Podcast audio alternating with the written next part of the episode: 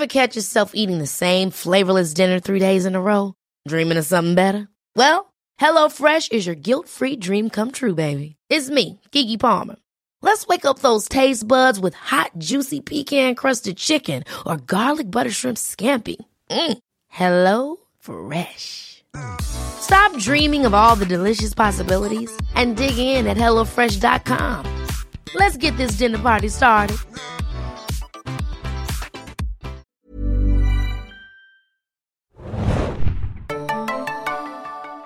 Herzlich willkommen, liebe Serienjunkies, zu einem neuen Serienjunkies Podcast. Mein Name ist Hanna und wir sprechen heute über The Good Fight. Und zwar The Good Fight, dritte Staffel. Und wir haben wieder einmal eine neue Kombination von Podcastern hier im Studio sitzen. Zu meiner Linken, die liebe Nadja. Hallo. Und zu meinem Rechten, zu meinem Rechten, genau, zu meiner Rechten, äh, den lieben Adam. Ahoi, hoi. So, The Good Fight. Äh, ich glaube, Podcast-Hörer da draußen und Podcast-Fans haben es ja auch schon ein bisschen mitbekommen. Wir haben ja schon ein paar Mal über The Good Fight gesprochen. Ich glaube, das habt ihr beide zum Beispiel Ja. gemacht. Zuletzt zur, zum Finale der zweiten Staffel. Drei Podcasts gab es schon.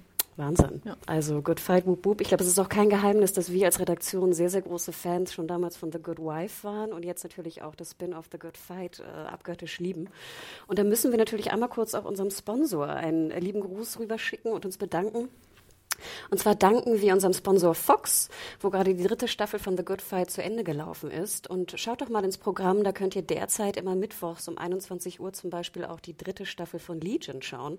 Und ich glaube, Adam, da haben du und der liebe Felix auch schon einen Podcast zu gemacht. Ja. Und ihr seid auch sehr große Legion-Fans. Es gab ein Legion-Liebesfest tatsächlich in Podcast-Form. Hört doch da nochmal rein und da schwärmen wir ein bisschen über die Säge und warum es sich lohnt, da mal reinzuschauen und sich den Verstand wegblasen zu lassen von den Bildern und von der Erzählung. Genau, aber wie gesagt, das, da könnt ihr selber reinhören. Ähm, wir danken also, wie gesagt, äh, Fox ganz herzlich dafür und heute geht es um The Good Fight.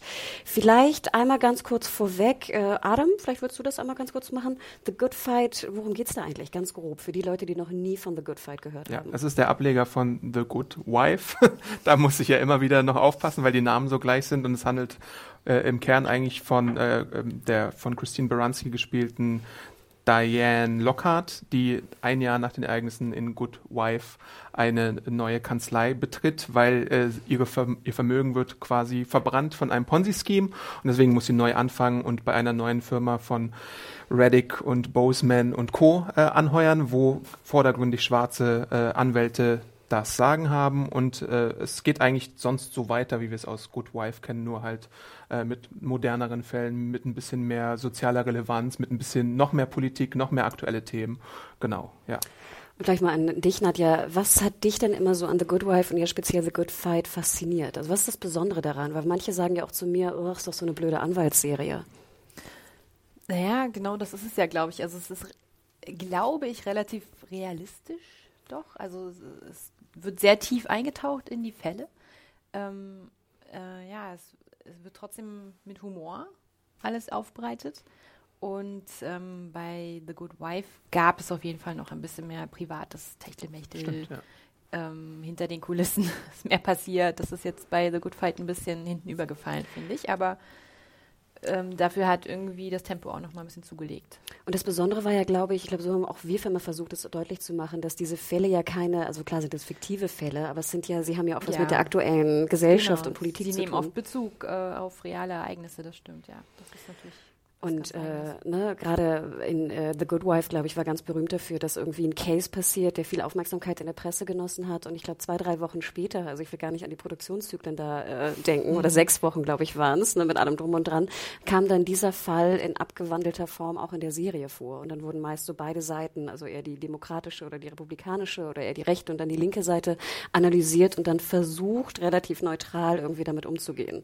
Die sind Law and Ordiger als Law and Order es in der Hochzeit war, teilweise tatsächlich, ja. Dazu kommt natürlich das äh, großartige Ensemble, was da äh, mit dabei ist in der Serie. Und ähm, ja, was ich in der Staffel jetzt, um ein bisschen vorzugreifen, sehr interessant finde, ist, weil es so aktuell ist, gibt es auch zwei Fälle, wo äh, dann Korrekturen gemacht werden müssen. Einmal gibt es so einen Zensurfall, darüber spreche ich glaube ich später nochmal, aber der andere Fall ist, da gab es so einen ähm, iPhone FaceTime Leak und den wollten sie einbauen in eine Story, aber der hat sich dann schon wieder überholt, weil es da einen Bugfix gab. Also so äh, schnell ist dann The Good Fight teilweise mit aktuellen Sachen umgegangen. Aber dann lass uns doch, äh, lass uns doch genau einmal in die dritte Staffel reingehen, was so die großen, vielleicht übergreifenden Themen waren. Und dann am Ende kommen wir natürlich noch einmal zum Finale, denn da gab es auch, glaube ich, einen ganz schönen What the fuck Moment. Also mhm. auch bei The Good Wife kennen wir ja noch sehr krasse What the fuck Momente. Aber jetzt bei Good Fight hatte ich das so nicht mehr in Erinnerung. Und wie gesagt, am Ende kommen wir natürlich auch noch mal zum Finale der zehnten Folge der dritten Staffel. Aber ja, die großen Themen. Vielleicht gehen wir mal so auf die, die ersten Themen ein. Adam hat es ja vielleicht schon mal erwähnt. Ähm, ist dieser äh, Hack, genau, diese, ich glaube, wir erinnern uns, ne? Bei Handys gab es mal die, den Moment, dass wenn du äh, FaceTime benut, benutztest bei auf deinem iPhone, dass du, auch wenn der andere aufgelegt hat, du deinen äh, Kollegen, mit dem du telefoniert hast, noch gesehen und gehört hast, oder? Mhm, ja, so in der Art war das. Ob du ihn noch gesehen hast, aber du hast ihn gehört auf jeden Fall. Und das war natürlich fatal. Also wenn, na, wir müssen uns vorstellen, du hast mit jemandem telefoniert, hast aufgelegt und wenn du dann irgendwie so das typische oh, Idiot oder irgendwas gesagt hast, dann hat der andere das halt noch gehört.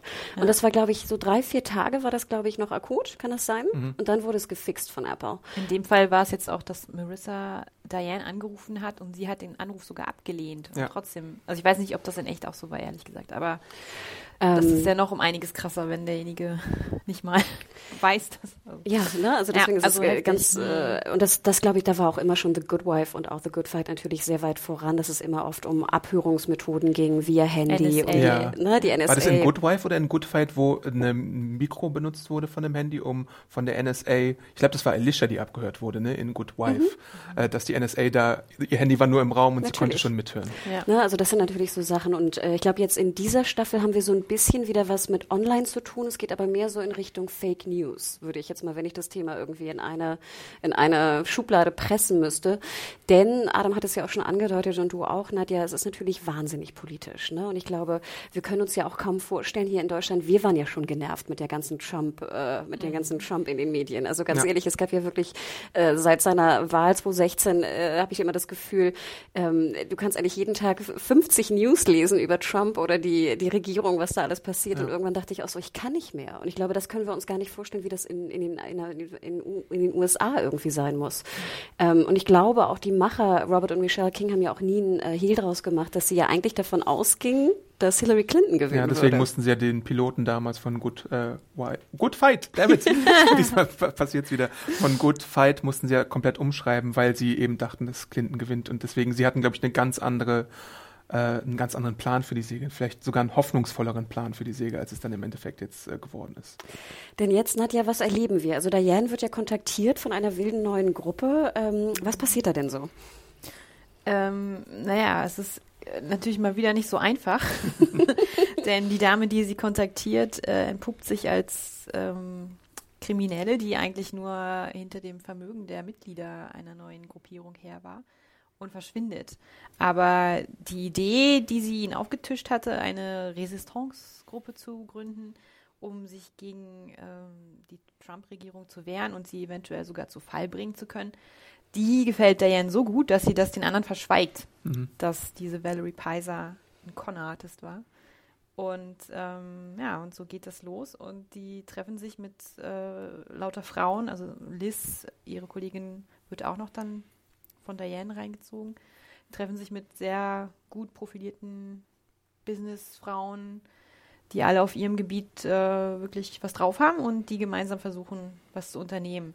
Das geht aber, finde ich, dann auch relativ schnell so los. Ähm, jetzt im Nachhinein habe ich nochmal drüber nachgedacht, schon in der dritten oder vierten Folge, eine der ersten Aktionen, ähm, als sie eine Trollfarm ausnehmen wollen und äh, dann tut die Gruppe so, als wäre es ein Pädophilring mhm. sodass die, diese Farm von Trump-Anhängern gestürmt wird. Ja. Und genau. da, da, da ist schon, das ist glaube ich die dritte oder vierte Folge, da ist Diane schon ziemlich geschockt von den Methoden und vor allem, weil es nicht abgesprochen war.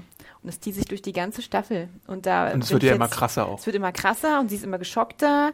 Und so richtig, äh, muss ich sagen, im Nachhinein habe ich nicht so ganz verstanden, warum sie so lange dabei geblieben ist. Also Ja, ich glaube, man, man will so ein bisschen deutlich machen, wie frustriert viele äh, Linke oder Demokraten sind. Ne? Und dass sie natürlich jetzt auch die, die äh, Fake News-Geschichten und die Trollfarm und die Online und was auch immer da alles auch gemacht wird von verschiedenen äh, Unternehmen, dass sie auch versuchen, das fast auch zu machen. Ne? Also man geht im Sinne von, wir können uns nicht mehr wehren auf legalem Wege, also Ja. gehen wir jetzt einen illegalen Weg und wenden eigentlich dieselben Methoden ein, die irgendwie andere, ne, die, die, sag ich mal, Alt-Right und, und wer auch immer da noch auf der anderen, auf dem anderen Spektrum ist.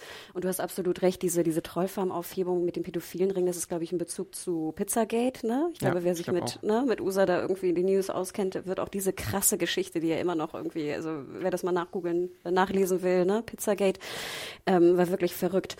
Ähm, und ich fand es eigentlich ganz schön, das mal zu sehen bei dieser Resistance, dass du ja eigentlich denkst, alle wollen ja eigentlich will ja Diane das Richtige machen, aber sie merkt natürlich, dass wenn du diese Methoden anwendest, du ganz, ganz schnell in ein sehr ähm, illegales Feld irgendwie reinrutscht und dass es dann auch sehr, sehr schwierig ist, da wieder rauszukommen. Ne? Und dass du ja auch merkst, dass dann äh, auf vor allem, Seiten wenn es erfolgreich ist.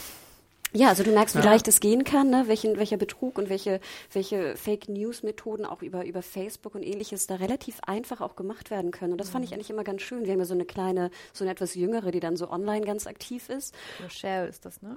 Oder? Und dann, dass relativ schnell dann auch diese Sachen umgesetzt werden können. Ne? Und dann kannst du irgendwie eine, Fake News Seite aufbauen, du baust einen Artikel da rein und, auf Und dann einmal. dockst du jemanden, Mhm. der irgendwie auf einer Wahlkampfveranstaltung ist oder so und dann wird er gefeuert, was ja auch tatsächlich passiert ist.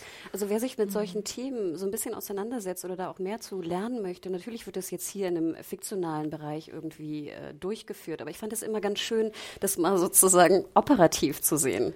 Ja. Also ne, nicht nur über solche Cases nachzulesen, sondern auch mal zu sehen, wie man so etwas auch anwenden könnte, theoretisch. Ja, genau. Also, dass jemand, der so dieses Talent hat und die Fähigkeit, doch einiges in der Lage ist zu tun. Und das ist wiederum aber auch ein bisschen erschreckend, ne? Total erschreckend. kann, ja. Total erschreckend. Und äh, bevor wir dann sozusagen noch zum Ende kommen, weil das hat ja auch fatale Folgen für, für Diane und alle, die ihr umrumstehen, lass uns noch ein anderes Thema angehen. Das wird, glaube ich, gleich am Anfang der, der Staffel äh, besprochen. Und zwar geht es auch um Missbrauch und MeToo, was natürlich immer schon ein großes Thema war, denn wir haben äh, natürlich in dieser Kanzlei auch sehr viele einflussreiche Frauen und äh, ne, Frauen im Businessumfeld. Ich glaube, da ist dieses Thema natürlich immer irgendwie präsent.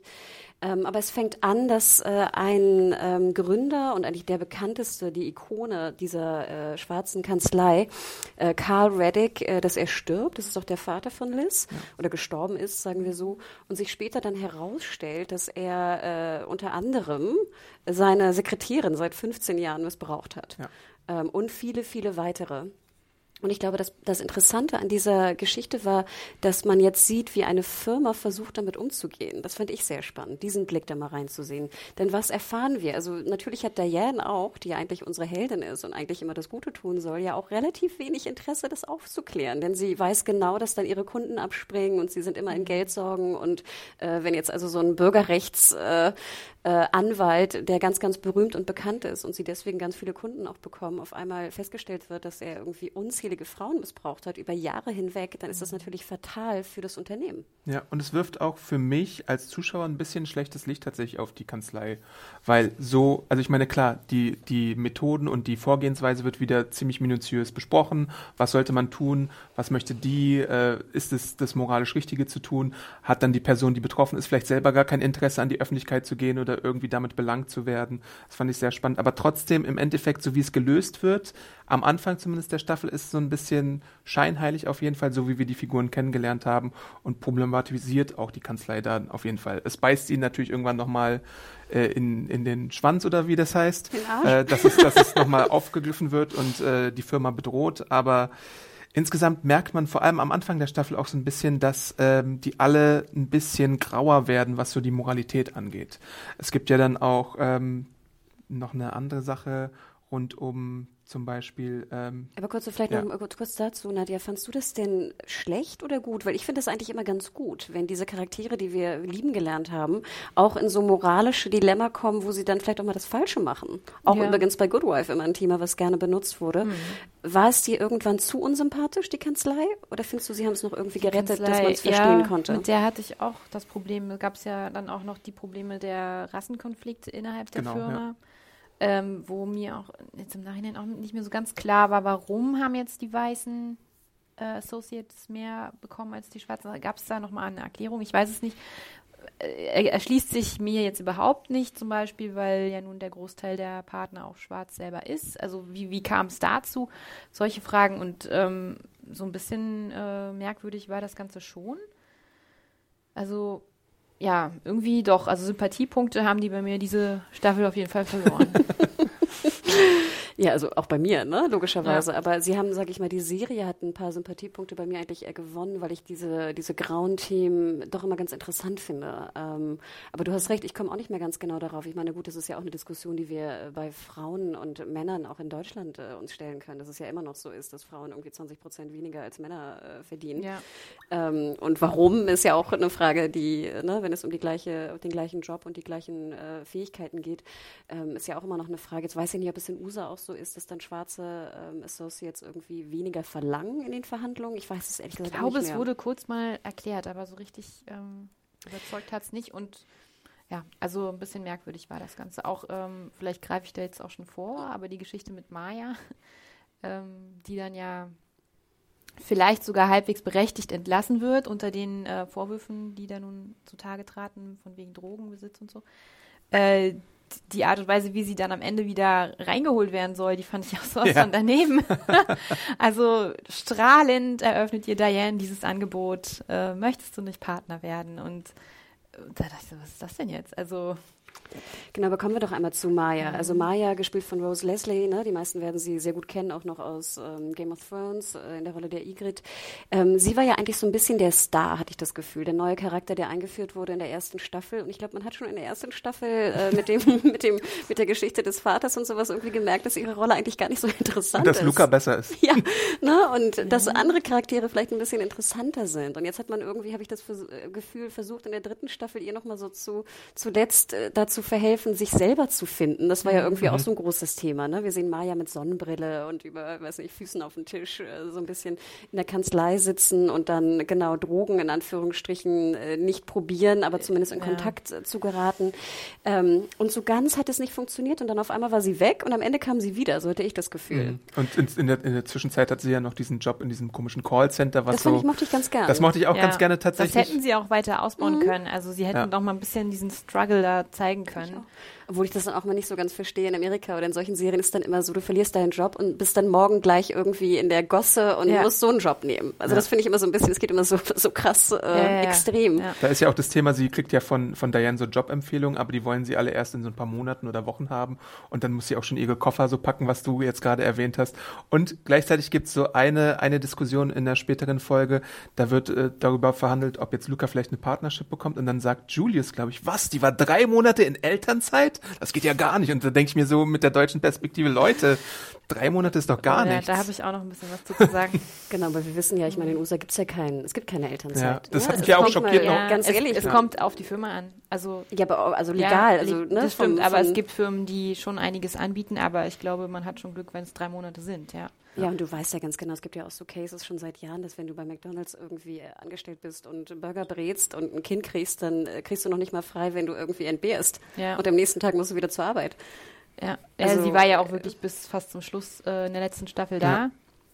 Das war auch ein Thema im Podcast, ja. was, ich, was mich nicht so losgelassen Aber bevor hat. wir ja. zu Luca kommen, lass uns noch einmal genau, kurz Maya. Äh, Maya abschließen, denn sie trifft ja auch auf einen neuen Charakter. Mhm. Und der wurde ja auch groß angekündigt. Äh, und zwar ist es der äh, Anwalt Roland Bloom, gespielt von äh, Martin Sheen. Michael, oder? Äh, Michael, Michael, sorry. Ich, ich sage immer Martin Sheen, verzeih. Michael, ja. den gibt's ja auch, aber nein. Ist also Michael Sheen. Und ähm, vielleicht ja, Nadja, was ist äh, Roland Bloom für eine Type? Ich glaube, ich bin die falsche.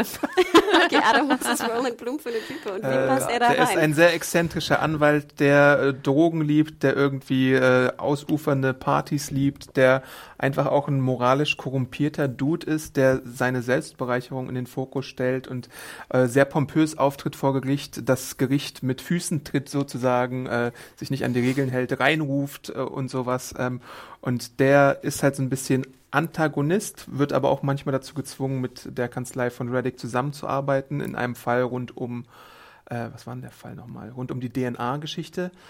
Ähm, aber gleichzeitig ist er halt auch ein pompöses Arschloch, muss man ja schon so sagen, oder? Und man darf auch nicht vergessen, also ich finde, er ist ja ein sehr schlauer und guter Anwalt. Ja. Ne? Das dürfen wir nicht vergessen. Er ist so ein bisschen wie, warte mal, es gab in Good Fight diesen einen Good Wife, meinst du? Good Wife.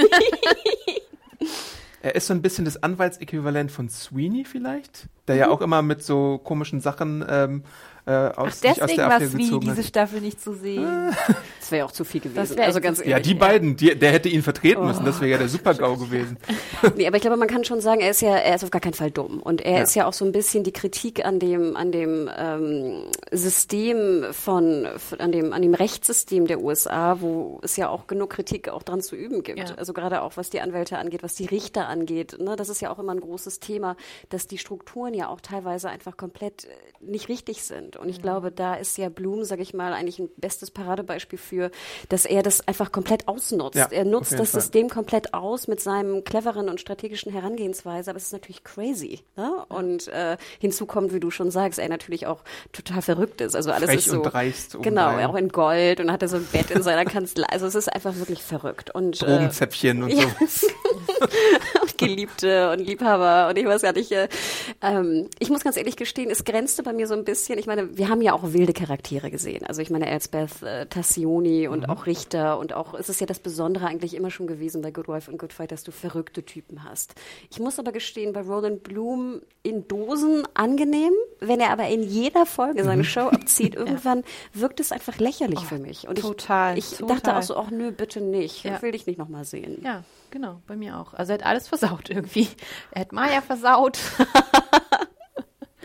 Und es war wirklich zu viel des Ganzen. Also ich weiß nicht, ein paar Nuancen weniger hätten immer noch gereicht. Und ähm, das, das verstehe ich auch nicht so genau. Also wa warum haben die Macher gedacht, sie bräuchten das jetzt?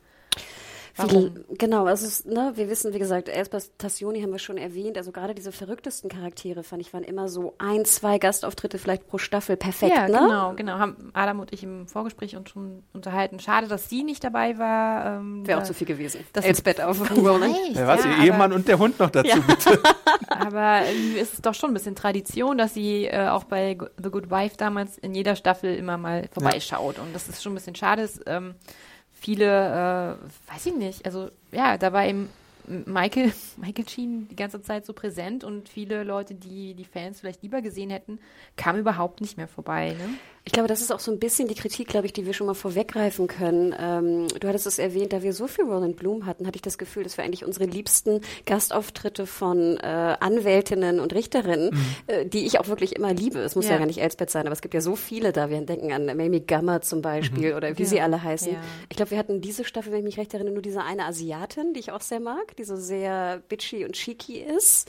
Ähm, da gab es so eine wunderschöne Szene, wie die Tür so von, der, von dem Gericht aufgeht und sie so da steht. Ich glaube, sie war nur ganz kurz einmal zu sehen, aber äh, ich glaube, sie ist auch wirklich nur eine von den kleineren äh, Gaststars. Ähm, aber auch bei den Richtern, finde ich, war relativ wenig da. Aber wir müssen noch einmal vorweg... Kein Howard Lyman. Äh, ja, oder hier äh, in, in your opinion, Johanna, in my opinion. ja. Aber in my opinion hat ja eigentlich ein Gast da gefehlt, denn äh, da müssen wir eigentlich nochmal drauf zu sprechen kommen. Eigentlich sollte ja Juliana Margulies, ne, Alicia Florrick, die Hauptdarstellerin von The Good Wife, sollte ja eigentlich einen Gastauftritt in der dritten Staffel haben. Und was ist da passiert, Adam? Das war schon interesting. Ja, es gab Diskussionen und äh, Robert und Michelle King hatten da auch schon was vorbereitet. Äh, Das Angebot wurde unterbreitet für so einen mehr episodigen Gastauftritt von Alicia Florrick. Aber äh, dann hat äh, Marjolies ihre Gehaltsvorstellung unterbreitet und sie wollte halt so viel haben, wie ich das verstanden habe, wie sie als Hauptdarstellerin in Good Wife bekommen hat für einen mehrteiligen Gastauftritt in ähm, The Good Fight. Das wären so, weiß nicht, 250.000 ungefähr wahrscheinlich gewesen oder 300.000 so in dem Dreh pro Folge. Und das kann sie auch verlangen, wenn sie sieben Jahre lang die Serie getragen hat, wenn sie Hauptdarstellerin war, wenn es jetzt das zehnte Jahr insgesamt des Franchise ist, das kann man schon mal machen.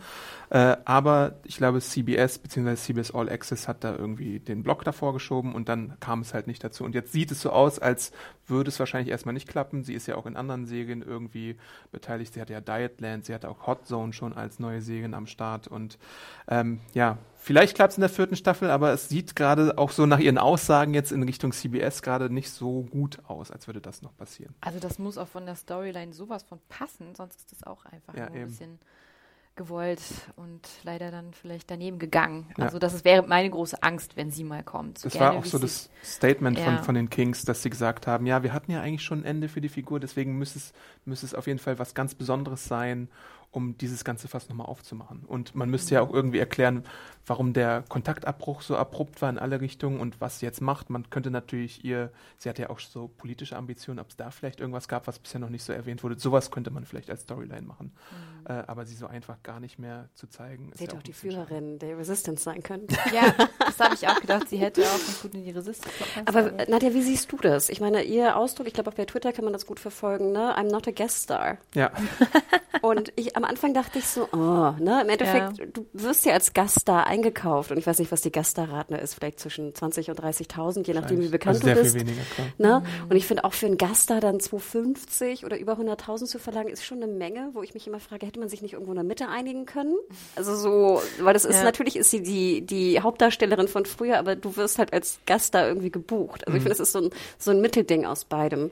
Ich muss aber auch gestehen, dann, je länger ich drüber nachgedacht habe, dass ich es eigentlich doch ganz gut fand, dass sie auch mal so klare Kante äh, gezeigt hat und dass sie auch mal sagte so, hey, ich bin halt kein Gaststar bei Good Fight. Ja. Und ich finde, das stimmt irgendwie auch. Aber wie war dein Fazit noch kurz zu diesem, äh, zu dieser ganzen Diskussion? Ja, das stimmt. Also sie ist auf jeden Fall mehr als das und ähm, sie hätte ja auch, also nicht einfach nur mal im Gerichtssaal winken können. Das hätte ja schon eine ziemlich ausführliche Story sein müssen. Ne? Also insofern verstehe ich sie und äh, ja, also die Frage ist auch, passt sie da jetzt noch wirklich rein? Hm. Hätte man sich geeinigt, hätte man vielleicht weniger äh, Blumen. Das habe ich auch Ja, gedacht. Ja, vielleicht war das Budget für Michael Sheen schon ausgegeben.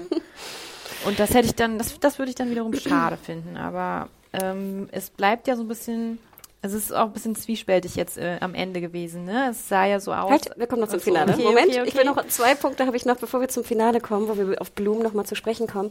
Denn wir hatten ja noch den Charakter von Luca. Und ich glaube, wir alle sind große Cash Jumbo, Ja. ist sie so? Jumbo-Fans. Und äh, die Schauspielerin hat ja auch in Real Life, glaube ich, ein Baby bekommen. Ja. Und deswegen, äh, ne, also war sie ja auch schwanger am Ende der letzten Staffel. Und am Anfang ist ja natürlich ganz klar, dass sie jetzt auch nicht so im, im großen Fokus war. So, aber ich finde trotzdem, nachher wusste man auch nicht mehr so genau, was man mit der Rolle machen sollte. Und ich finde, man hat sie so ein bisschen auch vergessen. Ich finde, ich, also für mich ist Luca meine Lieblingsfigur in, in Good Fight einfach. Das würde ich jetzt einfach mal so Aber sagen. hattest du genug, Luca? In der Staffel wahrscheinlich nicht, nee. Da war halt Bloom ein bisschen zu viel, glaube ich, drin. Ähm, aber insgesamt muss ich leider die Kritik auf hohem Niveau anbringen, dass Hey, it's Ryan Reynolds, and I'm here with Keith, co star of my upcoming film, If, only in theaters, May 17th. Do you want to tell people the big news? All right, I'll do. Sign up now and you'll get unlimited for $15 a month in six months of Paramount Plus Essential Plan on us. Mintmobile.com slash switch. Upfront payment of $45 equivalent to $15 per month. Unlimited over 40 gigabytes per month. Face lower speeds. Videos at 480p. Active Mint customers by 531.24 get six months of Paramount Plus Essential Plan. Auto renews after six months. Offer ends May 31st, 2024. Separate Paramount Plus registration required. Terms and conditions apply if rated PG. Die Balance diesmal nicht so ganz gestimmt hat zwischen den einzelnen Figuren. Also Ja. irgendwie, äh, du hattest zwar Dianes äh, Privatleben mehr mit äh, Kurt, das ist, glaube ich, so auch ein Ding von dir, Nadja, äh, aber wir haben zum Beispiel bei Maya ist zum Beispiel die Freundin völlig in Vergessenheit geraten, ob sie noch gibt, wissen wir nicht. Bei Luca das Baby ist irgendwo weggefallen oder keine Ahnung, ist dauernd bei der Mutter halt in, in der Obhut. Es wird überhaupt nie erwähnt. Also das finde ich ähm, äh, jetzt selbst als Mutter gesprochen extrem unrealistisch. Klar, sie arbeitet viel, klar. Wir haben gesagt, die Arbeitsrichtlinien in den USA sind ein bisschen anders als Anwalt sicher nochmal. Aber trotzdem, sie fährt da nach Illinois, sie ist bis in die Nacht äh, im Büro. Es wird nie nur erwähnt. Einmal singt sie ins Telefon. Ähm, Aber ich glaube schon, ihre Schwiegermutter ist ja, glaube ich, sehr oft da. naja, ne? Schwiegermutter, also ist ja auch nicht mehr wirklich so. Ja, ja. Fake Wo, äh, ja, was genau ist mit Colin nun gewesen, wurde auch nicht wirklich mehr drüber geredet. Der ist dann einfach jetzt weg, aber die Mutter kümmert sich dann scheinbar nonstop um das Kind. Also das ist mir alles irgendwie ein bisschen zu komisch. Also es, ich finde eben gerade an der Serie so gut, dass es in vielen Dingen so realistisch zugeht. Und solche Dinge werden dann einfach mal so abgehandelt. Und das, das ärgert mich dann einfach auch ein bisschen, dass, Mhm. dass, dass da nicht in zwei Sätzen die Situation erklärt werden kann. Und du hast recht, gerade wenn vorher so viel Fokus drauf war, dann wird es einfach so vergessen. Ne? Ja. Und dann denke ich auch immer, könnte man nicht noch kurzfristig Genau. drauf eingehen. War das in dieser Staffel, wo sie ihre ganzen Spielzeugsachen hatte im Büro von dem, von dem Baby? Nee, das war, glaube ich, die Babyshower war letzte Staffel Ja, schon. mit den. Ballons. auch. Ja, ne? Okay. Das war jetzt die, wo sie auf dem Spielplatz war und so getan hat, als ob Ach ja, Das war in dieser Stelle. Das war mal einmal noch so am Anfang, die ersten zwei, drei Folgen hat man noch ein bisschen das Baby auch ein gesehen. bekannter Case, ne? Mit dem Video. Ja, aber Ja, das wollte ich, das wollte ich Mhm. sagen. Dafür hat Luca für mich in der Staffel mit meine äh, besten Storylines. Also Mhm. diese Sache mit der Frau, die sie verfolgt und äh, behauptet, dass es nicht ihr Kind Ja. wäre zum Ja. Beispiel, das hat mich schockiert, weil es halt Mhm. auch wirklich so eine Sache ist, wo ich mir einfach an den Kopf fassen möchte, dass sowas in der Welt passieren kann. Es gibt solche Fälle, ne? Ja, also ja. das ist Ja, bekannt. ich weiß. Und dann halt diese Sache mit der Wahlbeobachtung und den Red Jacket äh, Right-Wingern, ähm, das fand ich auch ziemlich spannend so als Idee, dass man das mal zu sehen bekommt, was das ist so ein typisches Good Wife, Good Fight Ding halt, diese Wahlbeobachtung, dass Ja. du äh, Regeln festgesetzt bekommst, du darfst dich auf 100 Yards nicht einem Wahllokal nähern, du darfst keine politischen Shirts tragen, du hast zwei Republikaner, zwei Demokraten, die sich hier um die Einhaltung der Regeln äh, äh, halten, dann kommt der Dude mit dem Marihuana-Shirt da, der das nicht tragen darf, aber was da drunter hat, ist noch viel schlimmer. ähm, Das fand ich war genius. Ja. Ja. Genius. Also für alle, ne? Also denk nochmal, ja, was, was tragen das war die fünfte Folge. Ja. Leute unter dem Shirt? Und du hast recht, ich meine, diese ganze, was das auch bedeutet, das liebe ich auch immer so, wenn du diese Rotwesten siehst, klar, wenn die dann da auftauchen vor dem Wahllokal, was heißt das, wenn du da jetzt wählen gehst, ne? Wenn du das hörst, wenn du das siehst, das ist ja auch in den USA noch mal extremer als vielleicht bei uns. Ähm, du hast recht, sie hätte wirklich die besten Storylines eigentlich, ne? Und dann gleichzeitig halt auch noch so ein bisschen diese ganze Geschichte. Sie ist ja auch so der Anstoß, äh, was so die, die äh, Pay-Grade-Sache angeht. Und sie ist aber auch gleichzeitig ein bisschen Spielball der Kanzlei, weil A wird ihr dieses Scheidungsdepartment äh, Department zugewiesen, äh, wo ja auch erstmal so ein bisschen Kuddelmuddel gemacht wird, weil sie dafür sorgt, dass die eine da durch Jay gefeuert wird, die da irgendwie so Verstöße macht. Und dann gibt's noch die Sache, dass sie ja auch die Partnerschaft wieder angeboten wird, aber dann gleichzeitig gegen Maya wird sie aufgespielt, obwohl sie eigentlich verdient hätte mit ihrer Leistung, dass sie da mal eine Beförderung oder eine Partnerschaft bekommt in der Kanzlei. Ich muss auch ganz ehrlich sagen, vielleicht können wir da noch einmal kurz drauf eingehen. Du hattest es schon angedeutet. Ich mochte ja auch immer besonders gern die Liebesgeschichten bei The Good Wife und auch The Good Fight. Und hier wird ja so eine Liebesgeschichte angedeutet von Luca mit dem Schauspieler, Ja. dem Briten. Gary Hat, Carr. hat bei mir überhaupt Ist das nicht eigentlich der echte funktioniert. Gary Carr? Ja, es ist der Okay. echte. Ne? Bei mir hat es überhaupt nicht funktioniert. Ich kannte ihn aber auch jetzt nicht besonders gut. Also klar, ich habe den auch irgendwie recherchiert, wer das ist. Und, äh, und generell fand ich in dieser Staffel, du hast es erwähnt, Mayas Liebesleben wurde komplett ausgeblendet, was ich eigentlich schade Im fand. weil Club das, gibt's vielleicht so eine kleine Andeutung mal mit Roland, aber sonst. Ne, wir haben Marissa und ihr Liebesleben, äh, Nix, ne, ja. was auch Ja, immer also sehr es gab- witzig war, fand ich und spannend. Ja. Und das Einzige, Wir was wissen immer, ob sie war doch mit dem äh, von dem von dem Bombenentschärfungs. Ah ja, genau, stimmt. Und wir wissen nach wie vor nicht, sind die noch zusammen? Und das ist jetzt irgendwie Anfang der letzten Staffel gewesen. Und das ist so schade, ne? Und auch die allgemeine Dynamik der Figuren miteinander. Aber Das- halt, Liebesgeschichte, ja. das Einzige, was wir bekommen haben, war, du hast recht, sehr viel Diane und Kurt, wo ich auch denke, oh, ich muss die jetzt auch nicht wieder im Bett sehen. Also ich finde es wirklich schön, dass Diane Lockhart und Christine Baranski mit 67, äh, wenn ich es einmal sagen darf, eine so auch sexuelle Rolle spielen darf. Also sie Ja. darf nicht nur eine sehr, sehr Ja. coole und, und wunderhübsche und berufstätige Rolle spielen, sondern sie darf auch eine, eine sexuelle Rolle spielen, was wir ja ganz, ganz selten sehen, dass, äh, dass äh, ein Paar in diesem äh, doch etwas älteren Alter äh, sehr viel Sex äh, haben und eine sehr schöne Beziehung haben. Aber irgendwann dachte ich auch, oh, ich muss die jetzt nicht wieder im Bett sehen. Ja, da hätte man mal Marissa Ja. oder so einspielen können in der Zeit. Und ja, was ich sehr schlecht fand, und ich weiß auch nicht, warum sie es gemacht haben, war, wen ich ja sehr mag, Boseman, den Adrian. Ich mag den Schauspieler unheimlich gerne. Ich gucke ihn wahnsinnig gerne an, auch wie er spricht und so. Ich mag das gerne. Aber er kriegte dann so eine komische Liebschaft mit so einer anderen Richterin. Ja. Und ich fand, das war wirklich Cringe-Town. Also da waren so Szenen drin, wo ich echt dachte, ich muss jetzt weggucken. Ja, und dazu kam ja noch äh, die Geschichte mit Liz. Also bisher hatte er ja Stimmt. gar nichts. Er hatte auch in den beiden Staffeln zuvor hatte er überhaupt kein Privatleben so richtig. Er hat Obwohl, da gab es einmal da diese Story mit, mit, der, mit der früheren äh, Mitarbeiterin. Die Ja, das wurde dann mal erwähnt. Und wir wussten ja, dass er mal mit Liz verheiratet Ja. war. Aber ansonsten war da nichts und jetzt hat er gleich so zwei. Ja, und Liz' Scheidung wurde auch so schnell abgehandelt. Ja, Stimmt, stimmt, stimmt. Ne? Also das sind so Ach, Sachen- Ich bin jetzt geschieden, ja. Ja, hat, ne? Er hat nichts darauf hingedeutet, dass da irgendwas im Argen wäre. Zack, geschieden. Und jetzt ist der Weg frei für ein Techtelmächte mit Boseman so ein bisschen. So ein bisschen, ne? Und da fand ich, da habt ihr absolut recht. Ich glaube, es wird auch deutlich jetzt in der Diskussion. Manche Sachen wurden, kriegten einen sehr großen Fokus, die irgendwie nicht so richtig funktioniert hatten. Und die Sachen, die uns eigentlich sehr interessiert hätten, wurden so unter den Tisch, ge wie heißt es, unter den Teppich gekehrt. Ja. Ähm, und dass da, äh, ich glaube, Adam, du hattest es erwähnt, die, die, die Balance stimmte nicht so ganz, Ja. ne? Die war so ein bisschen off. Und ich habe eine Theorie gelesen und würde sehr gerne wissen, bevor wir zum Finale kommen, was ihr davon haltet. Ähm, es gab die Theorie auch in der US-Presse und ich glaube, wir haben ja auch in Privatgesprächen drüber geredet. Ich vermisste manchmal so ein bisschen diese alte Anwaltsserienstruktur. Wir haben den Fall der Woche, Ja. weil das immer so ein bisschen das Gerüst war. Und ich hatte das Gefühl, mit dem Fall, da kommt jemand in die Kanzlei, die haben ein Problem. Das ist dann dieser rechtliche Fall, der aktuell ist und spannend und was auch immer. Dann haben wir die verschiedenen äh, Momente innerhalb des Büros, die auch oft nicht zu sehr, also ich finde es immer schön, wenn sie nur halt angedeutet werden und dann besprochen werden, aber wenn sie nicht die gesamte Folge irgendwie beanspruchen. Und dann haben wir eigentlich nochmal so ein bisschen die Auflösung nachher im Court, wo wir dann so beide Seiten sehen und uns nachher nochmal Gedanken machen, was eigentlich meine Meinung ist oder wie ich es sehe. Diese Struktur wurde eigentlich komplett über den Haufen geworfen. Es gab ganz selten, vielleicht so zwei, drei Folgen, wo es fast nochmal so eine richtige, so eine Rechtsan so eine Struktur gab.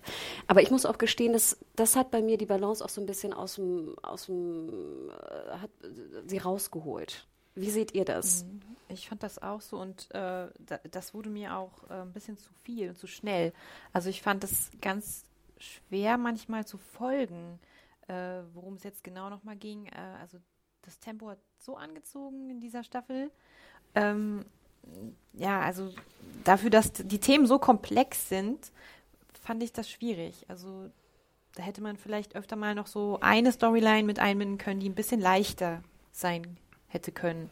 Sie haben es ja versucht zu erklären dann mit diesen musikalischen und Erklärvideos äh, so ein bisschen. Ja, ja, Hat es bei dir funktioniert? Ja, doch, eigentlich überraschend. Ja, am Anfang dachte ich, oh Gott, was ist das denn?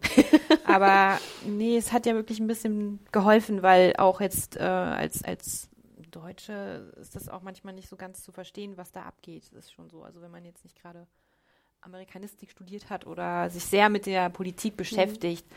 Ähm, und auch wenn ich alle Staffeln The Good Wife gesehen habe und so, so ganz komplett firm in Jura bin ich dann da auch nicht. Mhm. Also das, das hat schon oft mir geholfen, ja. Ich hatte gar nicht drüber nachgedacht, aber jetzt, wo du es nochmal so aufgeführt hast, Hannah, mit der Struktur, du hast vollkommen recht. Es ist so eine wirklich äh, eine Plotüberflutung teilweise, dass du halt zu sehr die Teams in einzelne Lager aufteilst und Sachen machen lässt. Also davor in, in Good Wife hatten wir wirklich oft diese, diese Network-Struktur nennt man sie mal. Vielleicht sind die, sind es die Streaming-Freiheiten, die da jetzt ein bisschen in der dritten Staffel mal äh, hier zum Tragen kommen, die dazu führen, dass alles ein bisschen diffuser ist. Gleichzeitig könnte man, wenn man sich sehr weit aus dem Fenster lehnt, jetzt auch mal sagen, dass es auch diese Trump-Reizüberflutung ist einfach, die einfach dich immer bombardiert mit neuen Themen, mit neuen Scheiß, der um die Ecke kommt, mit äh, Aufbrüchen der Struktur, Draining the Swamp und sowas, äh, dass, dass, dass einfach die alten Regeln nicht mehr gelten und deswegen müssen sie jetzt so überflutet werden und über Bord geworfen werden, dass du einfach regelrecht davon erschlagen wirst und deswegen in der zweiten Staffel hatte Diane dieses Microdoxing und jetzt hat sie als Ausgleich das Axtwerfen, was halt auch eine große Rolle wieder spielt. Ne? Also irgendwo musst du Druck ablassen und irgendwie musst du halt so ein paar äh, Sachen da mal rauslassen tatsächlich. Und Diane macht das, indem sie da zu diesem Book Club geht, beziehungsweise zu dieser Anti-Trump-Gruppe. Ähm, und ja, irgend, irgendwie, ich weiß halt nicht, ob es ein Zielmittel ist oder ob es einfach äh, aus dem Ruder laufen ist, der Erzählung. Ja, und ich glaube, wir haben ja letztes Mal, als wir beide den Podcast gemacht haben, Adam, zu, ich glaube, dem Finale von Good Wife, kriegten wir noch so einen kleinen Shitstorm, weil wir, ich finde ja nicht negativ über Procedures geredet haben, Ja. aber es galt ja oft so, dass eigentlich äh, wir lieber serielle Serien schauen. Aber ich gucke ja zum Beispiel auch sehr gern diese Mischung. Also ich finde ja, Das, ich, das war die totale Mischung. Ne? Und ich Ja. finde dieses Fall der Woche, woran man sich langhangelt mit einer seriellen Überbau, ist es etwas, was ich auch klassisch Ja. äh, immer noch mag. Und du magst recht haben, dass sie jetzt durch die, die Trump-News eigentlich, die wir in der Realität haben, dieses völlige 50 Twitter, äh, so viele News, too- too much News, ne? Dass das eigentlich jetzt gespiegelt wurde in der Serie, denn es war einfach too much Plot manchmal. Ähm, aber äh, ja, finde ich ganz interessant, dass wir uns fast so ein bisschen wünschen, nochmal so auf diese Procedural-Struktur wieder zurückzugehen. Was ich ja, wie gesagt, also ich habe da nie was Negatives dran gefunden und ich finde, ähm, das wäre ganz interessant, weil das, glaube ich auch, Nadja, dann die Themen besser erklärt. Also wenn du dich an einem Fall ranhangeln kannst, wo du dann mal so Pro und Con siehst und auch nochmal so diesen klassischen, ne, wir sprechen also jetzt vor Gericht oder vor der Jury, was wir genau meinen und was der Punkt ist, dass dann einfach auch die Themen deutlicher werden, worum es eigentlich geht. Also das war ja dann relativ am Ende nochmal äh, ganz witzig zu sehen, als sie sich vorbereitet haben, äh, für diese Anhörung, wo Blam der Gegenpart war, äh, Stichwort ASMR. Und äh, da, da, da fand ich das sehr interessant, diese Vorbereitung zu sehen auch. Ja. Ähm, wie gehen wir das an? Wie könnte Judy der Richter, Ja. genau, wie könnte der Richter reagieren? Das war natürlich wieder alles sehr überzeichnet, aber das war, fand ich, sehr unterhaltsam und gut gemacht. Und ähm, das war so das Tempo, was ich mir auch wünsche. Bisschen, ne? Also, Mehr Gericht einfach. ja, ja, geri- aber auch so ein bisschen mehr erklärt, ein bisschen Mhm. mehr Einführung und nicht äh, ins kalte Wasser geschmissen zu werden mit allem. Genau, aber wenn Sie natürlich dann die Strategie besprechen und sagen, hier der Richter steht irgendwie auf ASMR oder die muss man ganz einfach die Sachen erklären, dann verstehen wir ja auch, ne, Ja. wie das dann erklärt wird. Ne? Ähm, also ja, da gebe ich euch auch absolut recht. Aber jetzt, wir müssen die letzten äh, Minuten Darf noch. ich noch einen so, kurzen. Einschub noch machen? Weil wir haben ja über so Callbacks und Gaststars gesprochen. Ich fand noch ganz nett, dass die NSA nochmal wieder eine Rolle spielt und dass diese Ziegendudes da halt nochmal erwähnt werden, weil haben ein bisschen bemängelt, dass die alten Gaststars wieder da sind, Ja. aber das ist mir aufgefallen. NSA. Aber auch nur ganz kurz, Ja. oder? Ich glaube nur in einer Folge kurz am Rande, oder?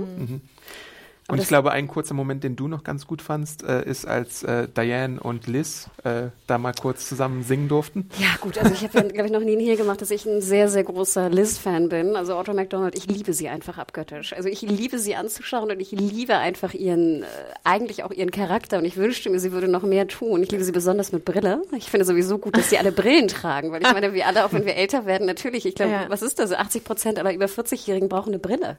Ist ja ganz logisch. Ja. Und ich liebe das auch in der Serie immer, dass natürlich auch viele dann der Frauen immer eine Brille aufsetzen müssen, wenn sie was lesen. Manchmal auch eine Sonnenbrille. oder so. Und äh, ja, Audra McDonald, wir kennen sie natürlich aus äh, Private Practice und sie ist ja auch eine sehr bekannte und das haben ja auch äh, Michelle und Robert King immer schon gemacht. Sie haben ja auch sehr viele Broadway-Stars Ja. geholt und auch Christine Baranski hat ja viel am Broadway gesungen und ist ja auch eigentlich, ne, also kann auch sehr gut singen und wir kennen sie auch aus Mamma Mia und was auch immer. Und das Witzige ist natürlich, jeder hat sich gewünscht, dass diese beiden, äh, auch Tony, ich glaube, Audra McDonald hat sechs Tony Awards und kommt eigentlich aus dem Ehrlich? klassischen Bereich. Ja.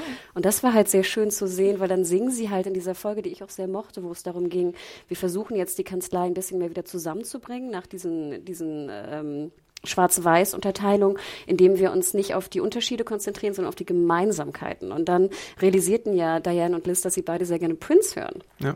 Und dann gibt's ja diesen schönen Spruch auch, dass, dass Liz zu, Di zu Diane sagt, ja, ich dachte nicht, dass du auf Prince stehst, aber es ist eigentlich eher andersrum, weil Audra McDonalds eigentlich also eher die klassische Sopranistin ist, die also eher nicht Prince Ja. singen würde, sondern eher klassische Sachen. Ach, sorry. Ja, danke, Adam, da wollte ich immer schon drüber reden. Der Exkurs sei dir gegönnt. Michael Sheen hat ja auch das Öfteren gesungen, ne? Stimmt. Stimmt, stimmt. Obwohl es ging mir meist auf den Nerv. Das ging, ja.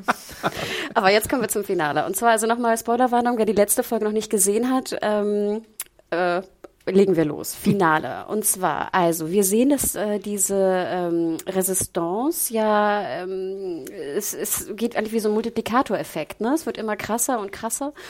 Und ähm, im Endeffekt erinnert mich noch sehr gut an diese Szene, wo Marissa und Jay dann auch, glaube ich, mit der Chefin von der Resistance reden und sie auch Ja. fast so ein bisschen nicht bedrohen, aber doch so ein bisschen auch sagen im Sinne von halt dich mal fern oder äh, ne, geh weg. Kriegt ihr das noch zusammen, was da genau der Punkt war, warum, warum es eigentlich so war? Ich weiß es eigentlich gar nicht mehr genau. Na, überworfen hatten sie sich, weil die Resistance ähm, ein Politiker, der Republikaner. ähm, ein Republikaner, genau, den, den haben sie auch so ein bisschen, äh, was war das? Äh, ach ja, das war der, ähm, der verantwortlich gewesen sein soll für drei verstorbene äh, ähm, Immigrantenkinder. Ah. Und äh, dann haben sie irgendwie die Polizei alarmiert, dass da in seinem Haus Ich glaube, da gab es ein SWAT-Team. Sie was haben ihn gespottet. Genau, und dann Okay. haben, wollten sie ihn spotten und womit sie nicht gerechnet hatten, er wurde dabei getötet. Und das hat Diane so geschockt, dass ein Mensch stirbt, auch wenn er angeblich für diese toten Kinder verantwortlich sein sollte. Äh, und dann wollte sie aussteigen. Und das hat, das haben sie nicht verstanden. Das war der Auslöser für diesen kompletten Konflikt dann.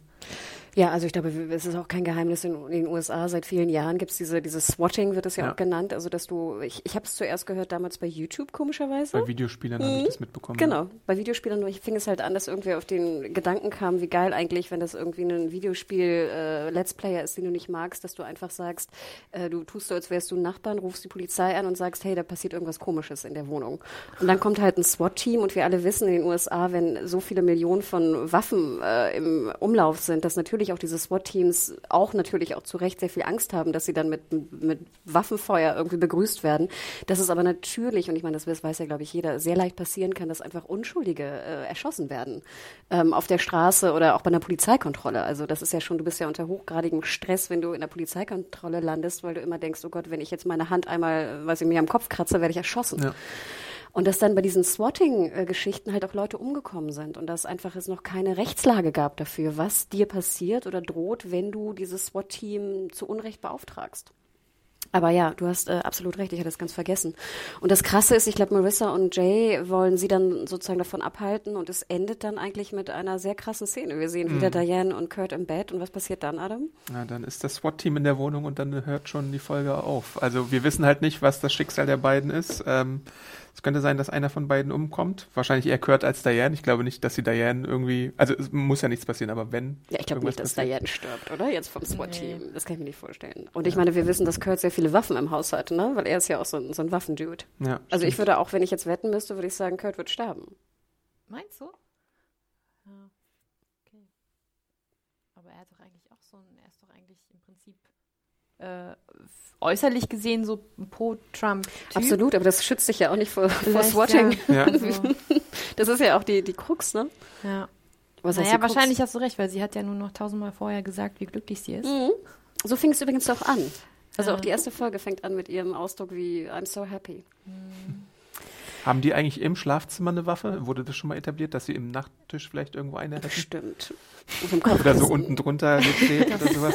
Diane hat ja auch die Waffe mm, in natürlich, der Handtasche. Ja, ne? und irgendwann gibt es auch so eine Szene, wo sie auch so ein, so ein krasses Gewehr benutzt. Das mochte ich ja auch mhm. immer ganz gern, dass Diane ja durch Kurt auch gelernt hat, mit so Waffen umzugehen. Also sie schießt ja auch mittlerweile, was ja sonst immer komplett gegen äh, ihre ihre äh, Einstellung zu Waffen ja. ist. Und natürlich ist sie ja weiterhin auch für härtere Kontrollen. Also ich finde ja auch, du kannst ja auch in der Jan siehst du ja auch, du kannst ja für härtere Kontrollen sein und trotzdem dafür sein, dass du unter härteren Kontrollen auch dir trotzdem erlaubt sein soll, auf dem Schießübungsplatz eine Waffe zu feuern. Ja.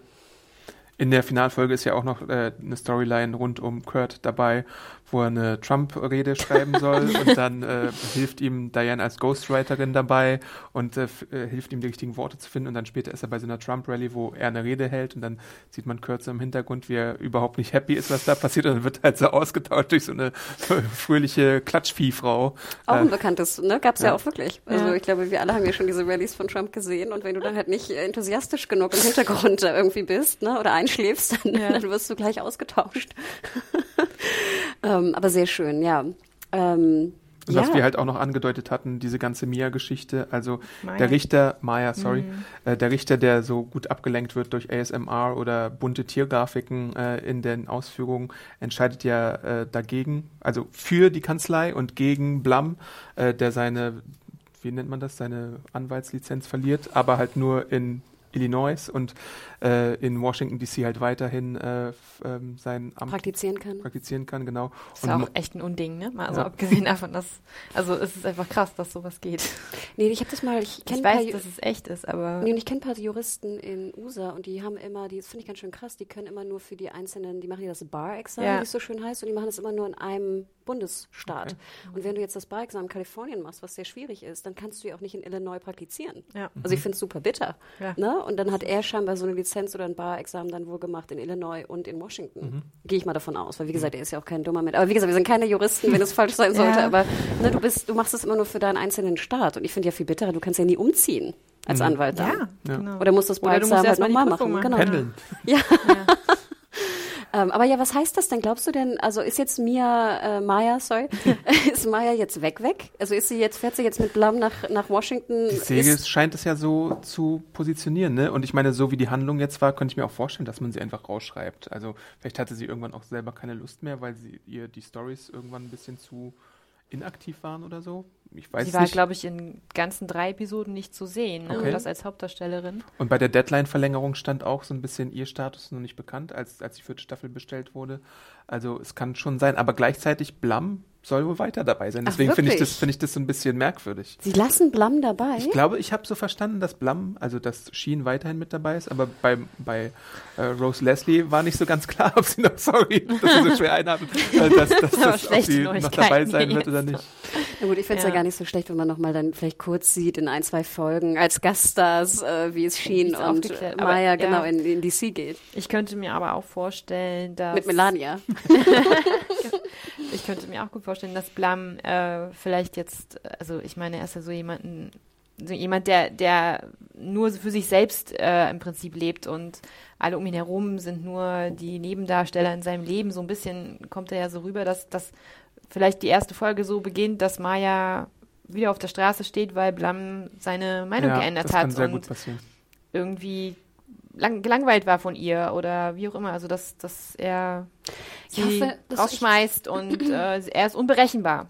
Das heißt, äh, man weiß nicht, wie es weitergeht. Das hoffe ich fast nicht, weil ich fand es eigentlich ganz schön, dass Maya jetzt im Endeffekt, so habe ich es verstanden, realisiert hat, dass sie doch irgendwie ein bisschen wilder ist, als sie denkt und nicht in diese typische Anwaltskanzlei, wir verdienen 240.000 Dollar im Jahr und sind, Mhm. arbeiten nur, sondern dass sie schon gemerkt hat, dass sie einfach ein anderer Typ ist und dass sie auch mehr diese bisschen wildere Prakti Praktizierung von, von äh, Recht irgendwie favorisiert, dass sie ihren Drogenlolly äh, lutschen will, dass sie eine, eine Lederjacke trägt. Ich fand sie sah auch sehr viel besser aus äh, in dieser Lederkluft als in dieser komischen, trutschigen, wilden Farbengeschichte, die sie sonst früher immer trug. Und ich hatte mir eigentlich so vorgestellt, dass sie jetzt glücklich werden zusammen. Also nicht äh, auf einer Liebesgeschichte, sondern auf einer, äh, auf einer beruflichen Ebene. Weil ich fand ja auch, nachher hat sie ja auch genau gewusst, was er haben will. Sie hat doch dann dieses Mhm. Fake-Büro auch gemietet. Und ich fand, das war eigentlich ganz, ein ganz schönes Zusammenspiel. Und ich fand auch, er wirkte Aber so, er als ob wollte das Büro ja nicht haben. Er war doch total sauer. ja, aber nachher hat das ja doch, äh, dachte ich, äh, angenommen, ne? weil sie ja doch recht hatte im Endeffekt. Und so habe ich es mir eigentlich äh, erklärt im Sinne von, dass er sie jetzt hundertprozentig akzeptiert, dass sie eine schlaue Anwältin ist und dass sie gut zusammenarbeiten und dass sie gemeinsam jetzt Erfolg haben werden in DC.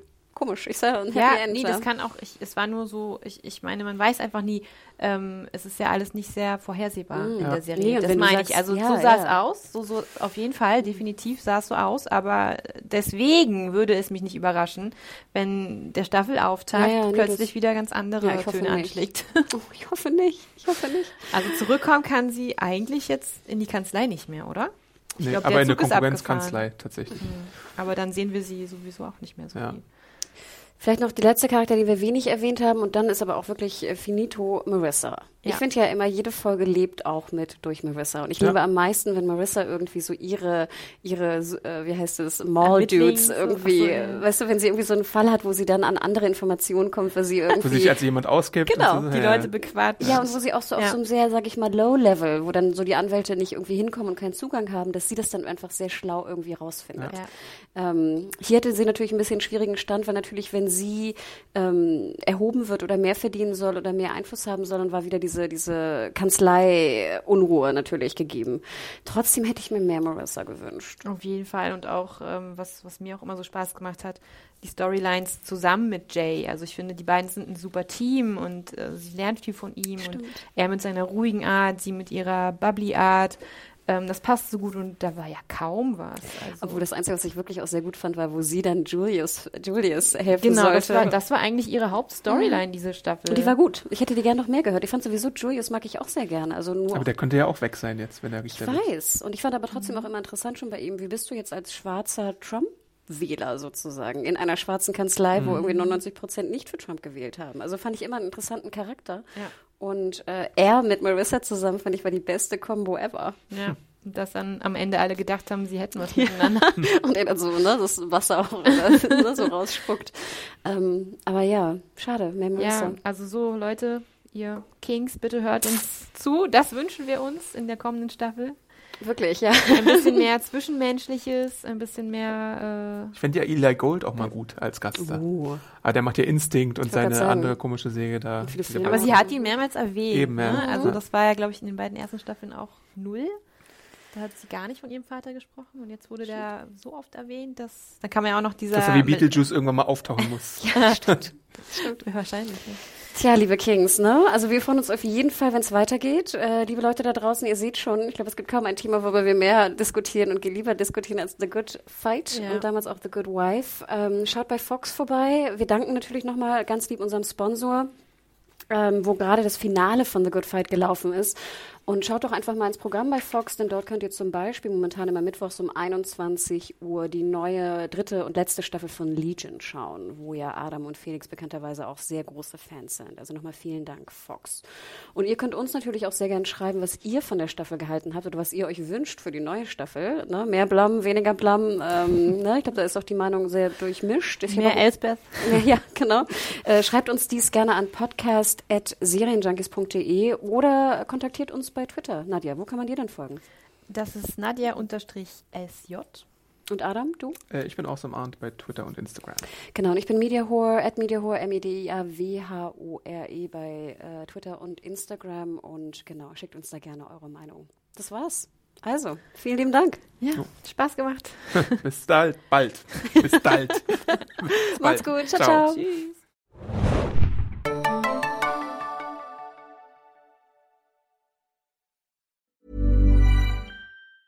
Planning for your next trip? Elevate your travel style with Quince. Quince has all the jet setting essentials you'll want for your next getaway, like European linen, premium luggage options, buttery soft Italian leather bags, and so much more. And is all priced at 50 to 80% less than similar brands. Plus, Quince only works with factories that use safe and ethical manufacturing practices. Pack your bags with high-quality essentials you'll be wearing for vacations to come with Quince. Go to quince.com slash pack for free shipping and 365-day returns.